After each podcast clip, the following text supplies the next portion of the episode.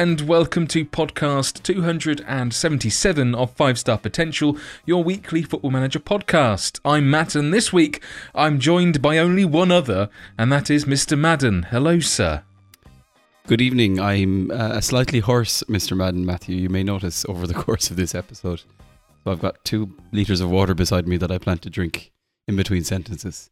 Christmas party. As long as you're weekend, not you know? cow. then- No, we don't need to talk about milk again. No, we do not. They don't need to know. they don't need to know. That's that's that's the only little insight that you are getting, listeners. Um, Drop me so a DM on this week's pod, no, you dare. Uh, on this week's pod, uh, we will be having a safe focus from Mr. Madden, giving us an update on his version of the Globetrotters. Uh, we're, we're talking all of the animal references, apparently. Globetrotters, pigs, uh, Yes. cows, horse. Uh, and our spotlight this week is going to be talking about uh, the first big old patch that has dropped uh, this week for Football Manager 23, um, with plenty of defensive elephants in the room that need addressing. Um, More because we animals. actually did more animals. uh, Animal Farm. I mean, that that is we're getting all very uh, discombobulated at this point, but um, Gone to the dogs, yes, it has gone to the Dags, dogs this uh, spotlight was actually we sort of planned it before the patch dropped, but we've kind of pivoted slightly as we think it's a big issue that kind of needs discussing, and there's probably some people that have no clue about it altogether. But we'll get there in a moment. Right, um, you've had a blog drop recently. Haarlem, what's going on? What's what's going on? Haarlem, yes, I can tell you about Haarlem. This is Haarlem in Holland, not in uh, well in the Netherlands, not not the one in New York. Uh, so we can start with that. Um, for anyone who doesn't remember the idea of the save, it's um, basically Harlem Glo- Globetrotters. Uh, HFC Haarlem is the first ever club of Ruud Gullit, so we've kind of put him in as chairman, owner of the club. That club dissolved in 2010, so through the editor we've resurrected them, and they're no longer extinct and we started life in FM23 in the Keukenkampioen Divisie in the Netherlands, which is tier two of Dutch football. So yeah, I dropped a post, Matt. We did. We finished a season, which is pretty good for me to finish a season before Christmas. I It is- think. I'm not, I'm not getting sacked as well. yeah, yeah, yeah, that too. um, so I'm pretty happy with uh, how like I've been able to play quite a bit. Um, obviously, you know, it's a brand new club in effect, even though you know we've resurrected them, but no staff, no squad. So you can imagine how much time was spent before I ever got to play the first game of the season because we had to bring in 25 players. So that was my goal: is to bring in 25 players into the squad, uh, and obviously fill in all of the different staff members that just didn't exist in the game. It was literally just myself and Ruud Gullit having a great time over in Haarlem. Um, the other thing that I suppose is important to mention the the the main concept of the save, Matt, you'll remember, is sexy football, um, which is Ruud Gullit's um, well-known phrase from the '90s. So the idea is that those players that we were signing, considering we're in tier two of Holland, um, the focus is to get players in with, I suppose, a particular nuance or particular I- inclination to play attractive passing possession um, football that might look nice in the match engine, and we're going to talk about that very very soon about match engine. So yeah, filled out the squad, got 25 players in, Matt. Um, I don't know if you'll know many of the names that I've signed, considering you know you're looking at majority of free agents. I had about a 100 and I think I had about 130k in my budget to spend for 25 players. So that's uh, It's fine. There's plenty to yeah. go around. so you can imagine free agents and loans uh, were hooked up quite a lot. A couple of players you might uh, recognize the names. Um, Cuco Martina used to be at Southampton, I think, a fullback, right back. Um, so he's landed in. Brought in a 36 year old Sylvain Marveaux, who used to be at Newcastle. oh yes, of course you Um, have. Of course I have, for obvious reasons. Um, anyone else you might really recognize? I picked up in a couple interesting loans. Um, so I've got a young guy from Bayern, David Herold. His name is. He's down as a left back, but I'm playing him as a kind of a left left sided centre back. Um, so he for the first season, spoiler alert, he got our player of the season. He had about a seven point one average rating, which was quite good considering, and I'll tell you how we finished. Um, other players, I got a couple of. I got a striker on loan from Genk. Um, I had another Korean midfielder on loan from Bayern. So a lot of good, good, good few young players there, but obviously after the season one, they'll be gone. Um, and the two star players he brought in, there was one guy who we got in on a free. He'd been released from Willem, Willem Two, I suppose they're called, um, which is Che Nunnely. Uh, he's Dutch. Um, he basically, I haven't got it in front of me, but I think it was like 17 acceleration and 16 pace for this league. It's going to be ridiculous. And another guy then, Lucas Stellwagen, was a defender we bought from the third tier of Germany um, to be left back and definitely probably the best player we have. So that's where we started, Matt. Um, built a tactic around sexy football, trying to push a lot of possession. Um, you know, a lot of, uh, I suppose, an inclination to keep the ball. Very a big focus on that. Considering now we've probably one of the weakest squads in the league, that's very ambitious. Um, you know, playing the ball out from the back, uh, high pace, positive all the time, either positive or attacking mentality, never anything else. So, um, really, you know, going in with that culture of score more than the opposition to win games. so four three, so four three. Well for Ruud at, uh, at Newcastle, they did it that Yeah. that approach, Uh, it did okay for about ten minutes, and then it all came crumbling down. and then he annoyed Alan Shearer, and Yeah, it all he really fell did. to pieces. Yeah. They really fell out actually, so very sad. Um, so yeah, look, we got through the season. I'm just coming down to the, I suppose, the schedule here. We started uh, not great. Um, we won, we won the first game, and then we actually went and um, didn't pick up a win in like eight games. So it was like, oh god. You know, originally we played when we started and won the game. I was like, oh, I hope I haven't, I hope I haven't made this somewhat too easy through the editor and the database and all that, because you know, Dupe and Joe would love that. So we don't we don't want to give them excuses. But then normality restored, and yeah, we didn't win a game in eight. And uh, where I was spending some time was in the data hub, which is somewhere I've never really spent too much time in, in FM, to be honest. It's not usually my thing. I know there's a lot of people who are really good at it. I know that I'm not, so I don't really try. Um, but I know my limits. But where I was looking was um, possession, looking around possession and chances created, and we were just on the, the wrong end of the league for a team that's supposed to be playing sexy football and playing possession based football. We're just we're just really low down. I had put together a tactic that uh, was similar to one I used in FM20, kind of an asymmetric. Let's call it a four. It's hard to describe, like kind of like a four-one-two-two-one. Um, just wasn't working uh, after those kind of eight or ten games. So we flipped it to the old kind of standard four-three-three. Um, got the three midfielders in. I think that that actually helped a lot. Uh, definitely saw our luck change. We went and then in the next kind of six to eight games we won four. So by the end of December we were uh, up from 18th to about 13th, I think. So that's not too bad. Um, then uh, I suppose pff, we spent a lot of time trying to look at the infrastructure, Matt. Um, we have like the lowest and the worst. You know, we're, we're very low ranked for all the facilities, training, youth, and all that. So we're trying to actually drive all that up as well. Again, this club has dissolved since 2010. Stadium has three and a half thousand capacity, so it's one of the smallest. So um, spent a lot of time trying to, to do a lot of work there. Got a horrendous youth intake in, surprise, surprise. Um, but again, I think that like that's somewhere where we can try and focus.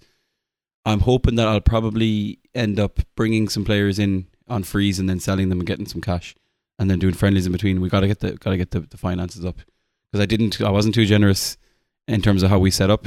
Everything was very much mid tier. No, you were you were very fair, and like I was your, I, I guess I was the person who kept you honest in that, and I, I didn't really You have were. to challenge you on barely anything really, but you were you were harsh on yourself, and I think that when it's when you're going about creating a database, it's always best to be overly harsh than overly generous. Um, you were saying about sort of trying to like pick up some frees and then sell them on. I kind of it was weird when I was at Groningen in FM twenty two. I kind of I had that with like players that barely played that I would get ridiculous offers and it was from from other Eredivisie clubs or clubs in Germany not anything sort of higher there were probably have had a few championship clubs come in and hmm. Portuguese teams would come in especially as I had a few Brazilian players and so they would look to sign those um uh, I had a few I ended up rejecting the offers for, but they were, even though they were huge in comparison to, so I think the highest value player I had was about five million at that point, and they came in and I managed to at least get double what his current market value was. Um, he ended up not going in the end, for but I think they Hmm. offered about twelve million and he was only worth three at the time. Um, in the end, before I left, I did end up selling him, but for about again about 12 million, and it was like an end of the season thing. Um, the the issue was for me that the money wasn't then reinvested, or they didn't. Ah, allow, okay. I was only allowed to retain like 30 percent. So eh, I think that's probably going to be where your issue is going to be, at least until you get the academy up to this sort of the level it needs to be to actually have a chance of generating you anything worth talking about. And that is going to be a long time coming as well. And this is it, Matt. But the good thing is we have time. Um, uh, like if you remember my save last year, we don't go into detail on last year's save, but it ran for the whole cycle. Um, I have no problem doing that. You know, I know some people get a lot of saves in. I'm I'm happy if I'm engaged in one to keep to keep it for the whole cycle. Um, last year was very fine lines before you know uh, thinking I might get sacked. So we'll we'll see how long this goes, but I don't mind that. Um, uh, then uh, look, uh, you mentioned Groningen actually, and we were talking about bids for players. They did come in and bid a million for Shane Nunnely, who's that guy I signed on a free. That's a Um, lie. They have no money. So what the bid was, it was 600k. it was like 600k rising to 1.1 or something, and maybe you know there was probably all kinds of crap in there. Mm. Uh, but I flat out rejected it because I was like, we're still in January. I was quite low on the table, and he's definitely our best player. He was just starting to come good as well, um, in terms of kind of goals and assists. So we rejected that. But he's somebody maybe you know if we could get two million for him, that would be huge for our bank balance uh, in lowly Haarlem in tier two of, of the Netherlands.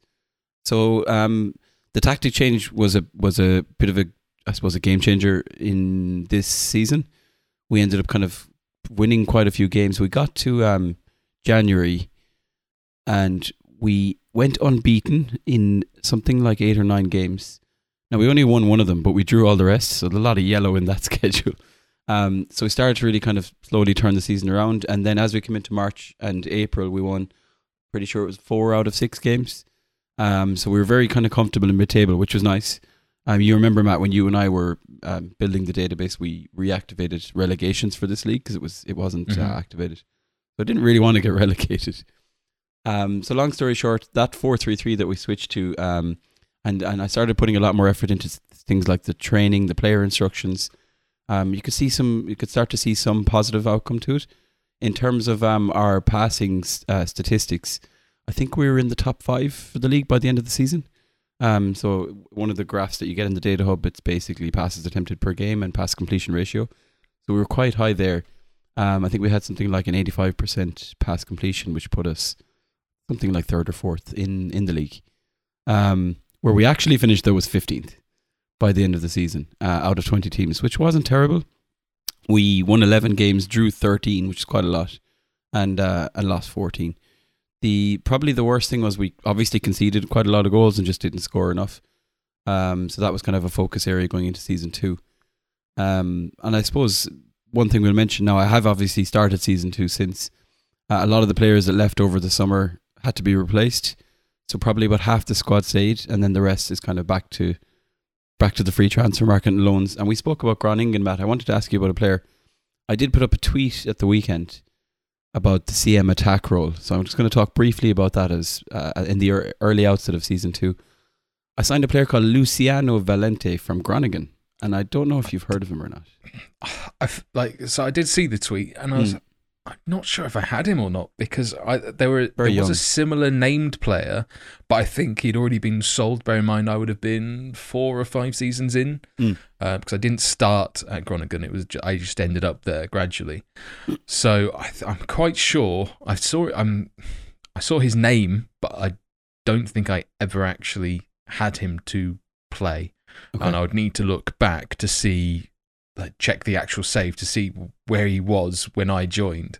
Um, I think the reason why I rem- recognize his name is because I think there was a clause when he was sold, and I was able to sell that to get some money or something similar to that, but I.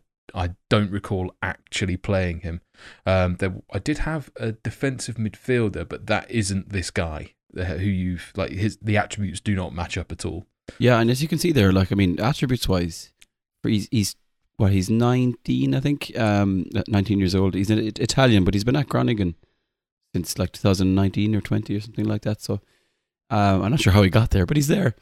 So we brought him in on loan um, as part of that three man midfield. I had been playing a ball winning midfielder in the DM role, and then a DLP with a Mezzala um, just ahead of him. The Mezzala wasn't really cutting it when we started season two. Um, and this, I turned to this guy, Luciano Valente. We'd signed him on loan. I'd only started him once in the first seven or eight games. And particularly his passing, which was, um, I'm just opening the attributes now. Passing 14, technique 13, first touch 14, vision is 10, which could be better. Um, but he's just kind of, I suppose, for this level as an all-round midfielder, um, he can kind of play in any position. But his natural role is um, CM on attack. So that's one of the reasons I put out that tweet. We spent a lot of time um, praising the CM on attack. You'll remember Mhm. throughout FM22, and I intentionally w- went moved away from it in FM23, mainly just to, to try something different. Because you remember we spoke a lot about Shola Shoretire in this CM on attack role. Once I saw his kind of natural role there, and I was like, look, we need to try a change. Um, it's ridiculous what's been happening with this role and with this guy. He has been scoring an insane amount of goals.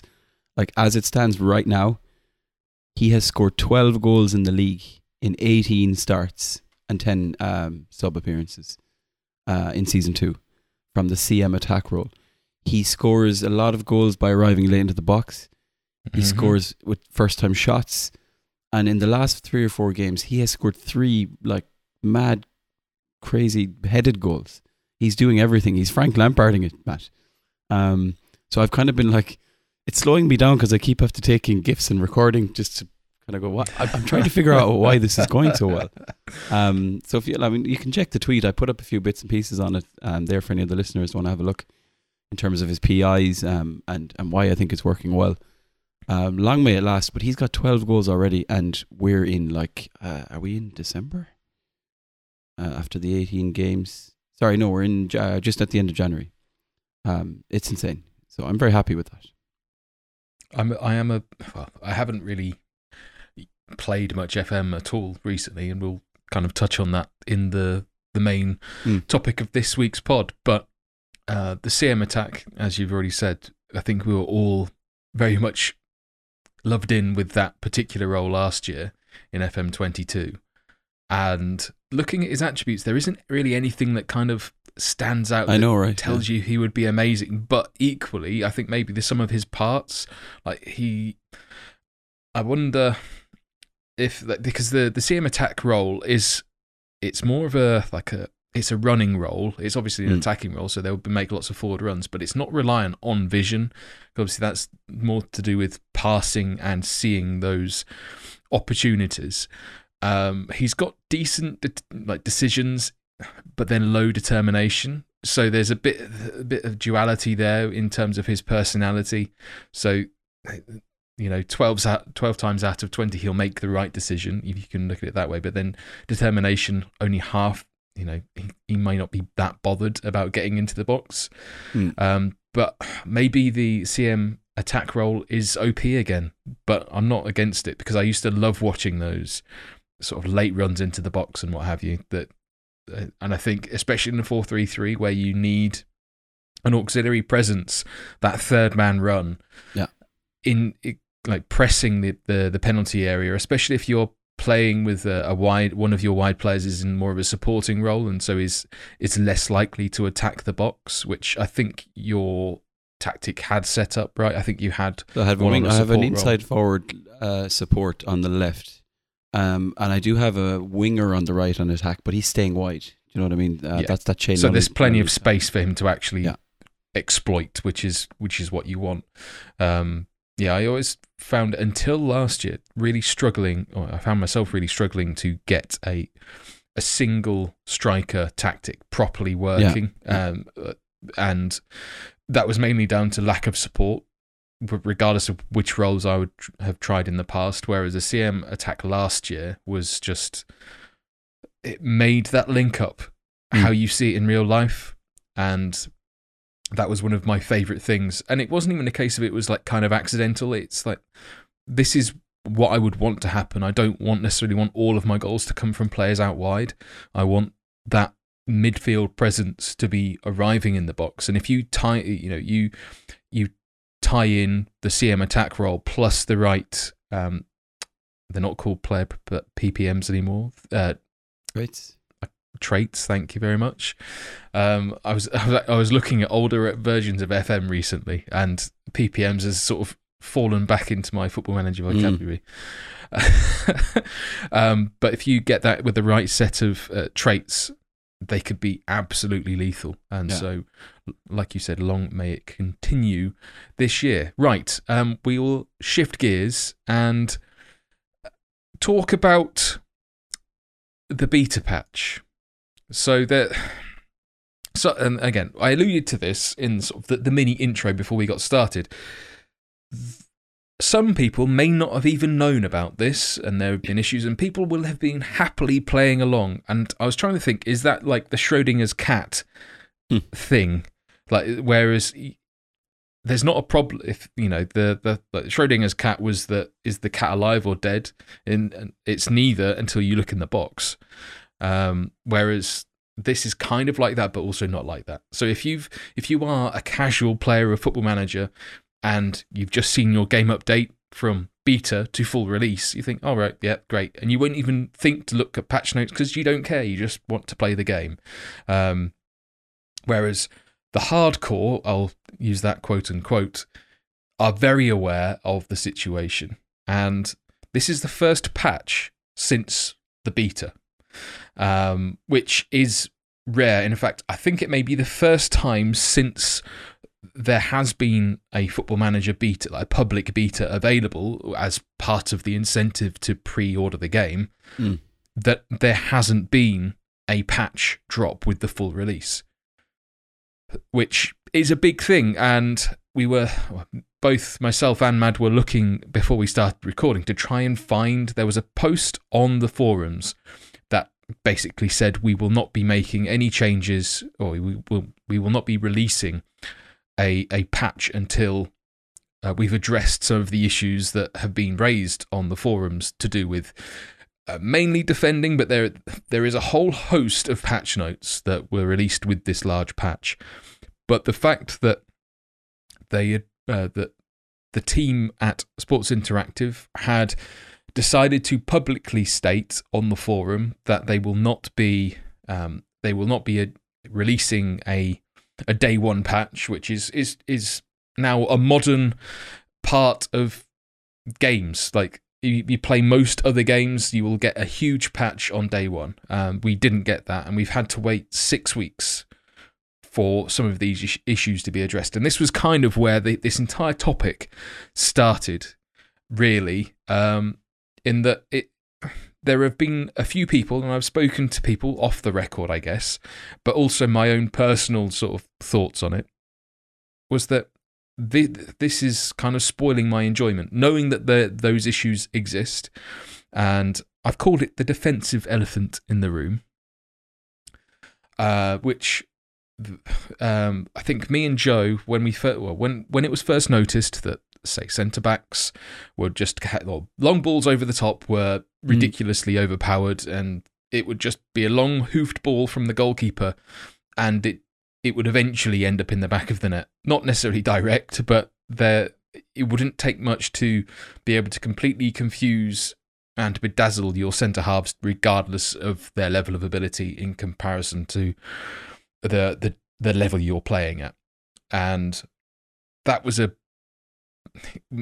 I guess the one thing that got us thinking about it was Joe had posted a few uh, a few gifs on Twitter saying that this this is happening again in his Millwall save, and then it was a Discord conversation, and I said, "What what like how tall is this guy who's getting on the end of these headers or these long balls from the goalkeeper?" And he was six foot four, and he was a defensive midfielder, but realistically, he was massively out of position. So sort of put forward the theory that maybe the AI is sort of have, has noticed this weakness and that he's taller than all of Joe's centre halves, and so he's now the target of these goalkeeping goalkeepers' kicks, like long kicks, to win the ball to knock it on for other strikers. But it felt like we were maybe trying to make an excuse for the game Mm. and kind of rationalize where really there's a, a bigger problem and it needs to be fixed. Uh, and it it you know it absolutely is. But it, the main thing for me is that it put me off playing, and very much I've barely touched it since sort of that issue has been acknowledged that it's an issue because I- I don't know how many people can handle playing that knowing that there's that there are fundamental defensive issues there that will lead to you conceding goals and equally you can't sort of replicate those exploits. And maybe or you don't want to have to replicate those exploits to ensure that you can score as well because it becomes a bit boring. Or maybe you Mm. fundamentally disagree with that style of football and you shouldn't feel you have to revert to that to be able to get success. And i guess we've had similar things where Gegenpress has been relatively overpowered and it's been quite easy to like you know if you if you're aggressive and press high eventually you will beat the team as long as your players are good enough.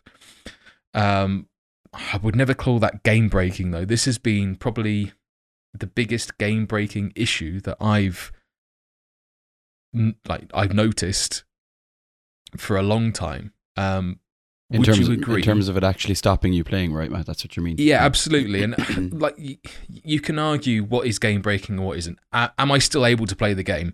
Absolutely, yes. Am I able to play it the way I want to? I would say no. And I mean, I'm not sure what your thoughts are on that. Has it like knowing that those issues existed and that we were having to wait for a patch to drop? Have they caused either your enjoyment uh, to sort of fluctuate, or have they caused you to not really the, be, like to put off playing, basically? Yeah, like I definitely, I wouldn't say. excuse me, sorry, the throat. Um, I wouldn't say it's at any point stopped me from playing. Obviously, we've just gone through my save update and I'm a season in, and I think with a game like this, you know, we're we're all playing this for how many years? There's always something happening that we aren't overly happy with that eventually might get fixed or changed. So I think there's an element of being used to that. But for me, what it has done is it's definitely influenced how I play or how I'm setting up. And particularly, you know, that whole idea of defensive positioning, high balls, balls over the top. Um, I've I've focused a lot to try and avoid that happening. Now, you remember I told you I wanted to play sexy football. You would think that that would involve things like you know a high press or you know defenders pushing up like um, wide center pass, etc., etc. Whereas because I've seen uh, uh, in in my own save, particularly in the early days of it, um, because I did concede a lot of goals over the top. Because at the level I'm at, my defenders don't have much speed. Because I've seen a lot of the stuff on Twitter and I saw you know some of the gifts that Joe put up, I've basically set out to counter it by playing a low block, by having my defenders drop off, by having a, a very defensive ball winning midfielder helping to protect and cover. Um, I I had set out to have wing backs and I've eventually kind of molded them back to fullback. Again, just bringing everything back those couple of yards because, like you said, all of those, you know, the line moving up, the balls coming over the top was killing me. And equally, I was looking at the strikers I'm playing against in the tier two of Netherlands. You know, they're not, they're not that fast, um, Mm. in comparison to my defenders, but they're still obviously getting way behind the lines. So for me, you know, it, I've set myself up to counter it. It's great that the patch has come out. Um, and it's a big, big patch. Even you know, we're only talking about defenders. This this is covering a lot of aspects of the game. Um, and so as you can see, they don't just drop a game and then go on holidays. You know, they want to make it better and better. Um, and shout out to the guys for that. But I control F for defender in this patch notes, and it's in there nine times. So that's good. okay, so so we'll go like so for the match engine that Yeah. I don't I don't think I've seen as many changes as there has been for the match engine alone. Mm. It, like so there are 1 2 3 4 5 6 7 8 9 10 11 12 13 14 15 16 17 18 19 20 21 22 23 24 25 This is great 26 27 28 content. 29 30 31 32 33 34 35 changes just to do sorry we're ca- counting as with I, I didn't realize I was going to do that until I, I'd sort of th- oh there's a few and then I realized I actually need to count every single one to make lot, sure I get yeah, this accurate hell of a lot. uh, But 35 match engine changes alone, and as you said, there are, there are nine of which that mention just defenders, and they some of those are key changes. So, Mm. fixed defenders incorrectly stepping up at times times when defending in a back three with no fullbacks slash wing backs, which I think a lot of people have seen, especially those who are wanting to play with three at the back. Adjusted the directness in some teams, reduced the number of unrealistic lofted passes, reduced players losing the ball too cheaply when playing with back to goal, reduced the frequency of defenders giving the ball away in and around the box. That is one of Joe's pet hates, Mm. where he's seen players just stand gawping around. And I know we've seen like players that have like the dwell on the ball trait.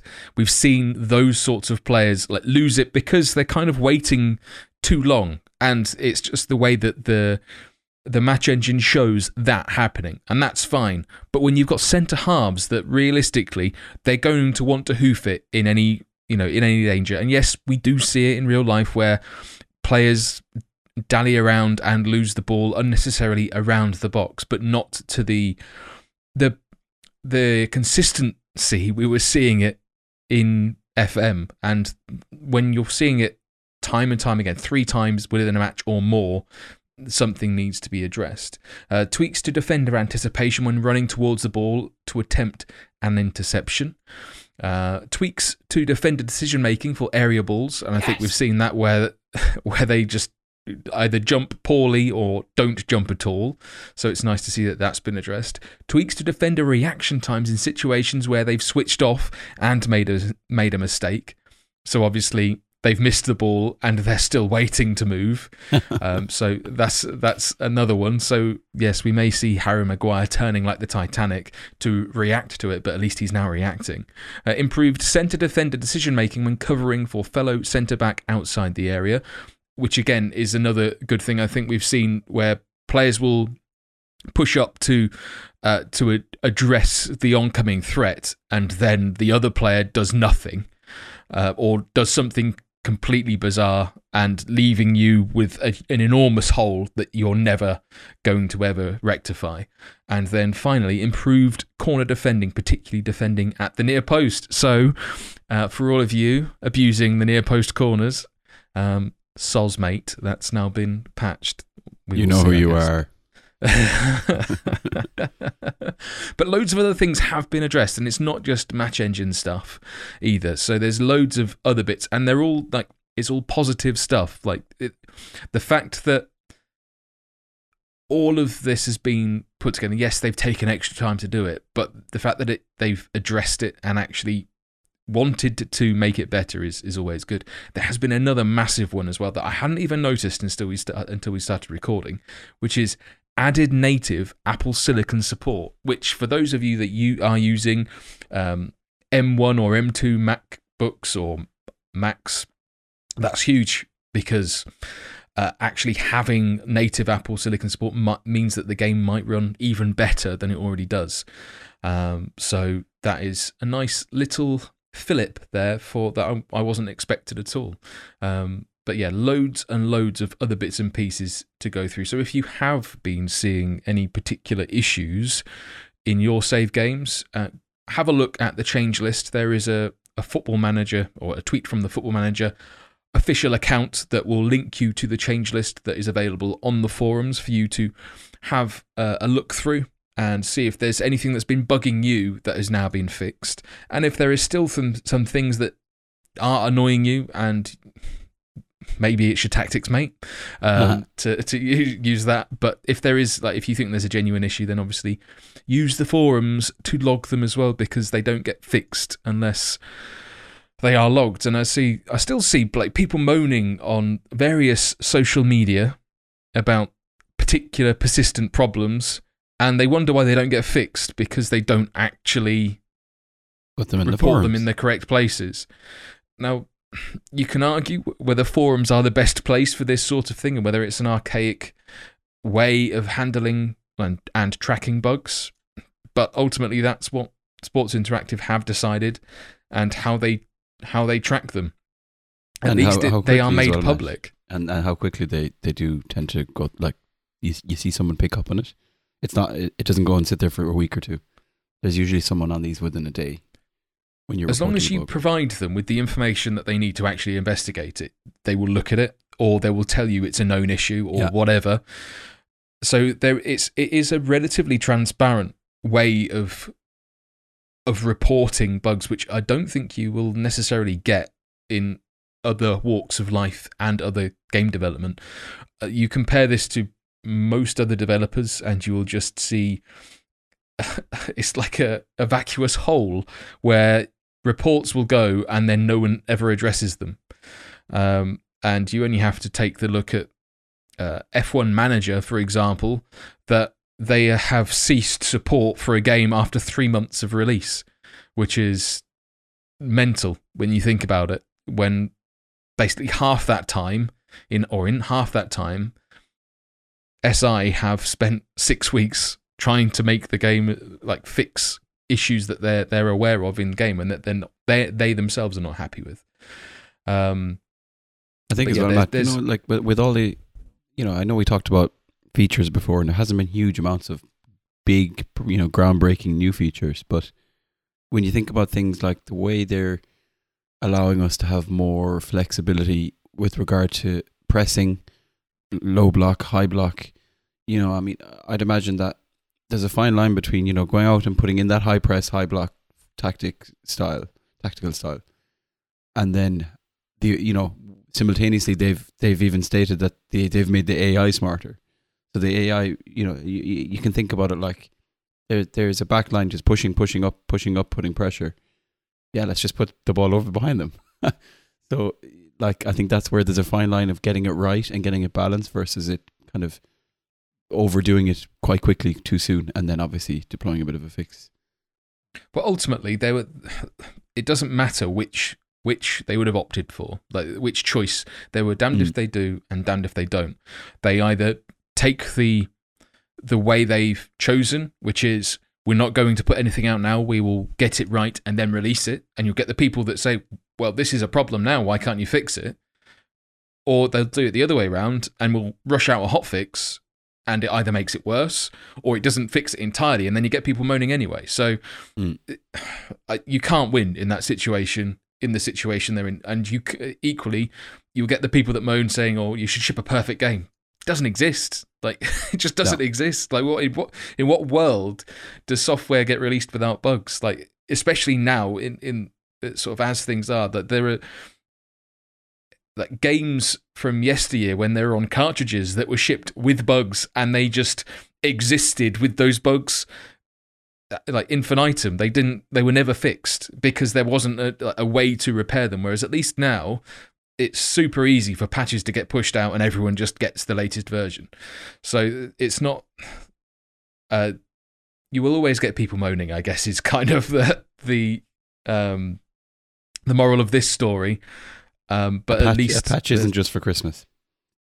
well, yeah. Well, I mean, that's the other thing. At least it out, is out before Christmas, and yeah. I, I before we sort of knew that the patch was coming, and it kind of caught everyone up on the hop. I think like I, I, certainly wasn't expecting. It. I wasn't expecting it before Christmas. I thought it'll be a, a it'll it'll end up getting to the point where they're too close to Christmas to be able to support the patch, and so they'll have to wait until they've got a, a sort of a fuller complement within the office to be able to release it, and they'd end up just putting it out with the winter, like the usual big winter patch, because it would make the most sense because then they can test it fully. Whereas we've at least got something before christmas. So those of you that are fortunate enough to have time off over the festive period, it means that you can sort of now, if you have been a sort of a bit disenfranchised with a save that you started because because of the defensive problems or anything else, it means that you can now go as ham as you were hoping for on full release, albeit a bit delayed.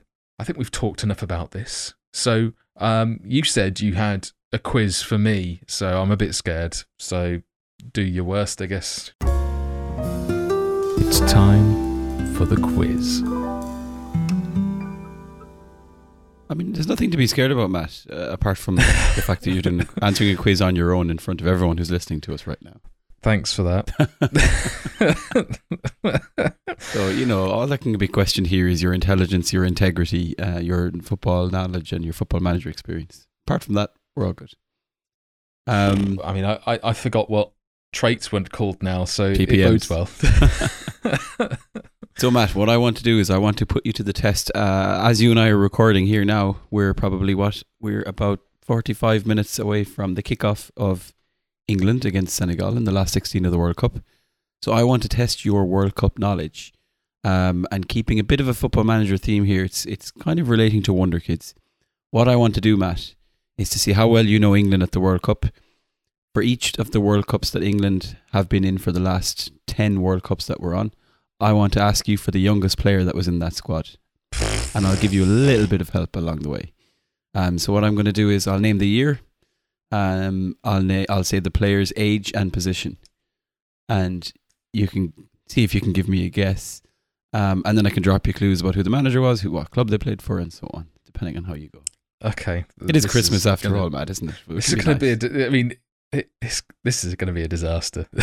You better get as long as you get the current one, then we're, we're, we're fine. okay. And that's where we're going to start, Matt. So the first one is the World Cup 2022. The youngest player in the England squad is a 19-year-old midfielder. It's Jude Bellingham. It is, of course, Jude Bellingham. Well done. And now we go back four years. So we're going back to World Cup 2018, uh, which was in Russia. And the youngest player in that squad was a 19 year old defender. Uh, Trent Alexander Arnold. He's got it right, folks. Trent Alexander An- Alexander Arnold was called up by Gareth Southgate at the age of 19. We go back four years to the World Cup 2014 in Brazil. And this time it was an 18 year old defender who was the youngest member of the squad.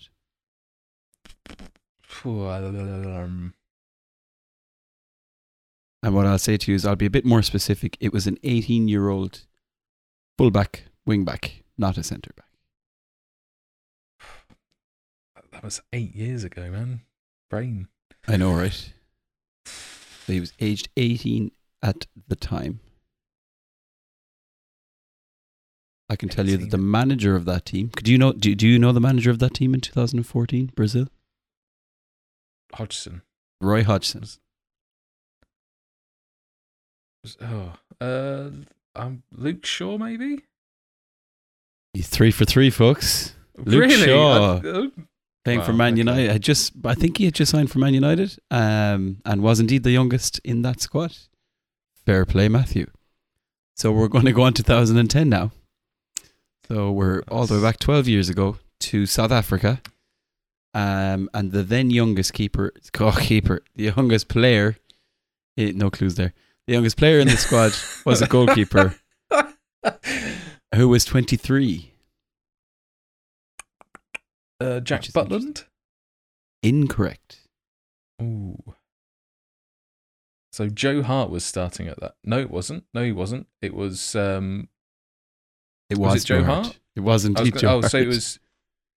Rob Green was. Uh, that was the Rob Green World Cup, right? Wasn't it? I can tell you, David David James James, was was, the there. squad. Yes, yeah, yeah. Yeah. Aged thirty nine, which is insane. Uh, bonus point, Matt. Who was the manager at that time? 2010. Yes. Oh fuck. Uh, um, I'm trying to think because there was the whole Allardyce thing in between as Mm. well, wasn't there? Oh. Mm. Oh, Capello, of course it was. Fabio Capello, two thousand and ten. Well done. So you're four for four, Matt. Only six more to go. two thousand and six. The World Cup was on in Germany. The youngest player in the England squad was a seventeen-year-old forward. or Theo Walcott, Theo Walcott, indeed, called up by Sven. Sven Goran Eriksson for the 2006 World Cup, age 17. Let's go back four years to the famous 2002 World Cup, famous for Irish people because that was the Roy Keane fiasco uh, in Japan and South Korea. Steven Reid was in that squad, by the way. you love Steven Reid. I do. Um, so we're 2002. The youngest player in that squad was a 20 year old midfielder, attacking midfielder. In 2002. Mm-hmm.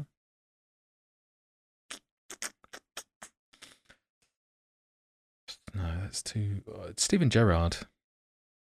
I tell you, it is not Steven Gerrard. Mm. should know this. I'm, I might be getting a bit. There's there's too bit too much crossover in my own head. There's a lot going on up Frank- in that head. Uh, Frank Lampard would, didn't start really playing for England until 2004 Euros. So you're on the right track, but it's not Frank Lampard.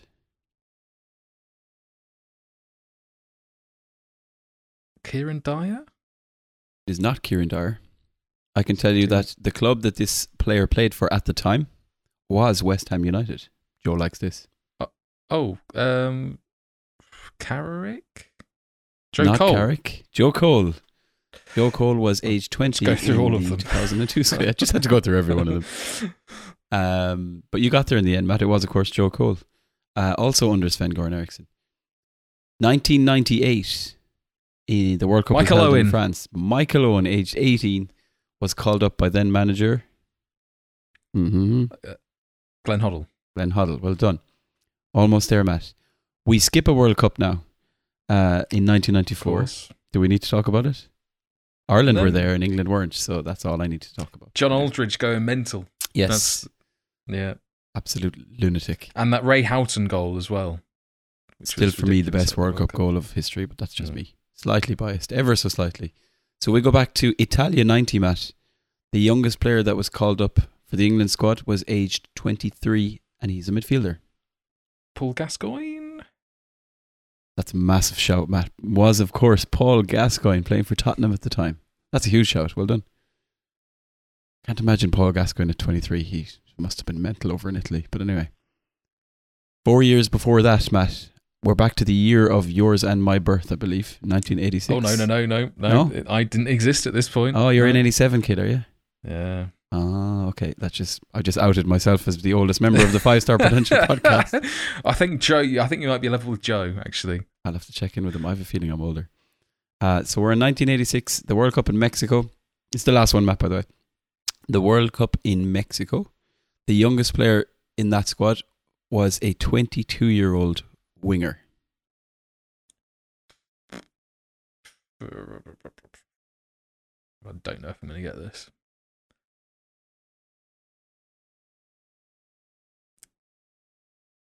It's like in all of the documentaries you see, it's one. It's that the area of the squad that isn't really that well covered. I don't think.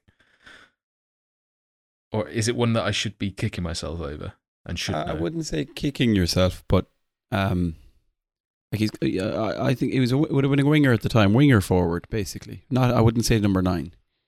Um, because Lineker would have. Lineker was like de facto well, number ten, but he was Yeah. the, the striker in that team. and Um, it's not Lineker. uh, obviously, and he, who's only played as a winger at Barca. I do know that much, but Mm. um, I can tell you that at the time this player was playing for Watford. John Barnes. My next clue was going to be about World in Motion and rapping, so I'm glad we didn't have to go there because it Ah. is, yes, of course, John Barnes, aged 22 in the 1986 World Cup in Mexico. Oh, there we go. There you go, Matt.